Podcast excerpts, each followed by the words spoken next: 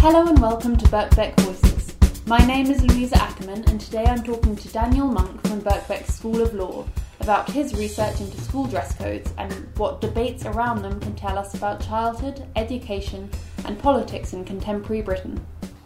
He will be delivering a free talk on the 20th of March at City and Islington College as part of Birkbeck's Big Ideas series.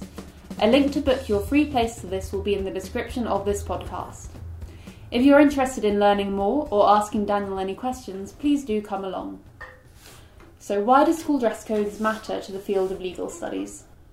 Well, that's a good question because it's not obvious that law would have much to do with dress codes, but there are a number of reasons why it's relevant to legal studies. The first of is that law's always been had a long interest in fashion, right from the medieval and Tudor sumptuary laws, where law actually dictated what everybody should wear.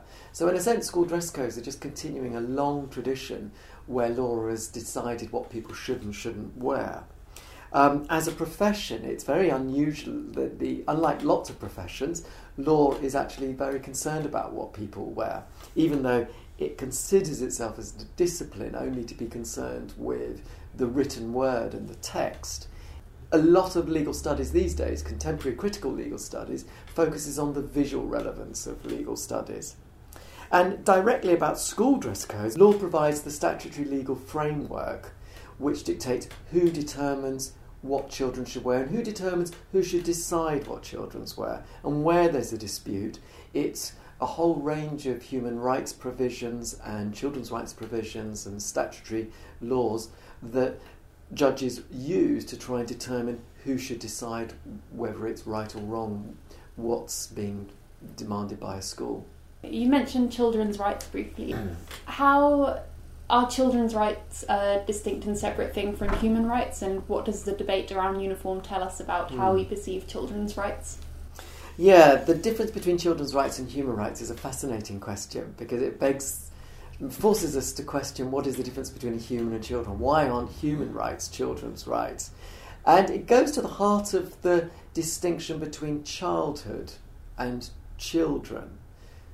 Because we have separate rights for children, what law is implicitly saying is that childhood is a separate legal category.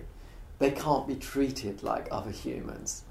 And that often means that we tell children what to do in their best interests. So a lot of children's rights are not about allowing children to make their own decisions, but about protecting them and telling them what to do. Whereas when we think of human rights, it's more about respecting autonomy. I think what the debates about dress codes tell us about children's rights is that we're actually, as a society, very ambivalent about what children's rights actually means. Uh, children's rights was defined, I think it was by Hillary Clinton. She said it's uh, children's rights are a slogan in search of a definition. And in this area, that becomes to the fore very clearly because people who think that children should have strict uniforms and that dress codes should be applied very severely and very strictly, they would argue that it's good for children, that it's in the best interests of children. And on the other hand, people who argue against school uniforms and against dress codes, which might include children, well, actually, some children want uniforms, so it's not necessarily that children don't want uniforms. I think it's more complicated than that. But people who do argue against dress codes and school uniforms, they would also say that they're respecting children's rights. So children's rights can get you wherever you want to go in this debate. It doesn't actually provide an answer to the question. And what has happened in the past when children have disputed their dress codes?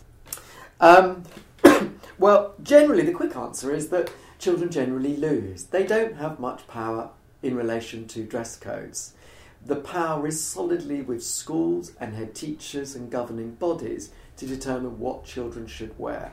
They have the power, and the courts are very reluctant to interfere with the discretion of head teachers and school governing bodies. So sometimes when you see stories in the news and there's a public outcry, the governors will react very quickly and they may change their law a little bit.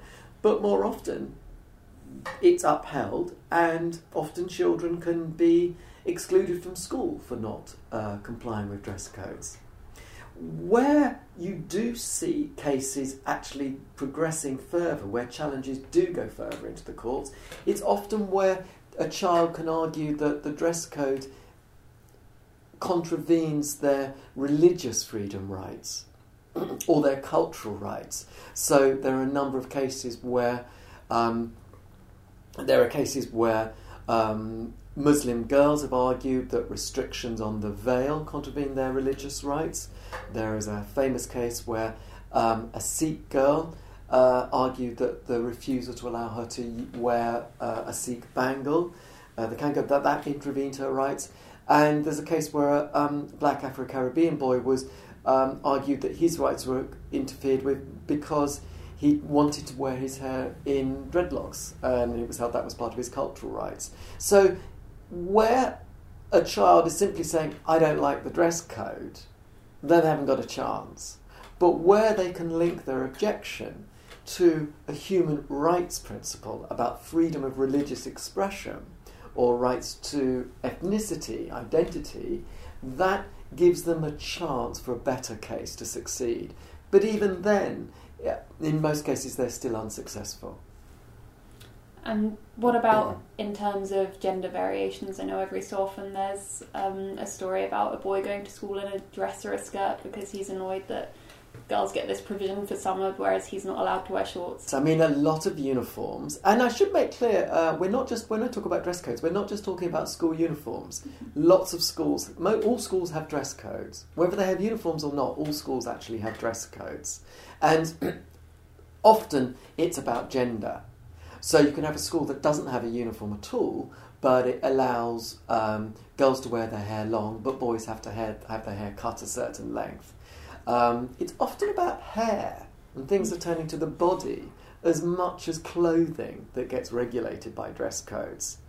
And where gender comes into play, we haven't seen many cases yet where they've argued that successfully. There are a couple of cases. There's a famous case in Northern Ireland where a boy wanted the right to have long hair. And he lost because that was just considered a question of fashion. And that's where the, the law links to employment law generally relating to adults. But I think we're going to see more case law in that area.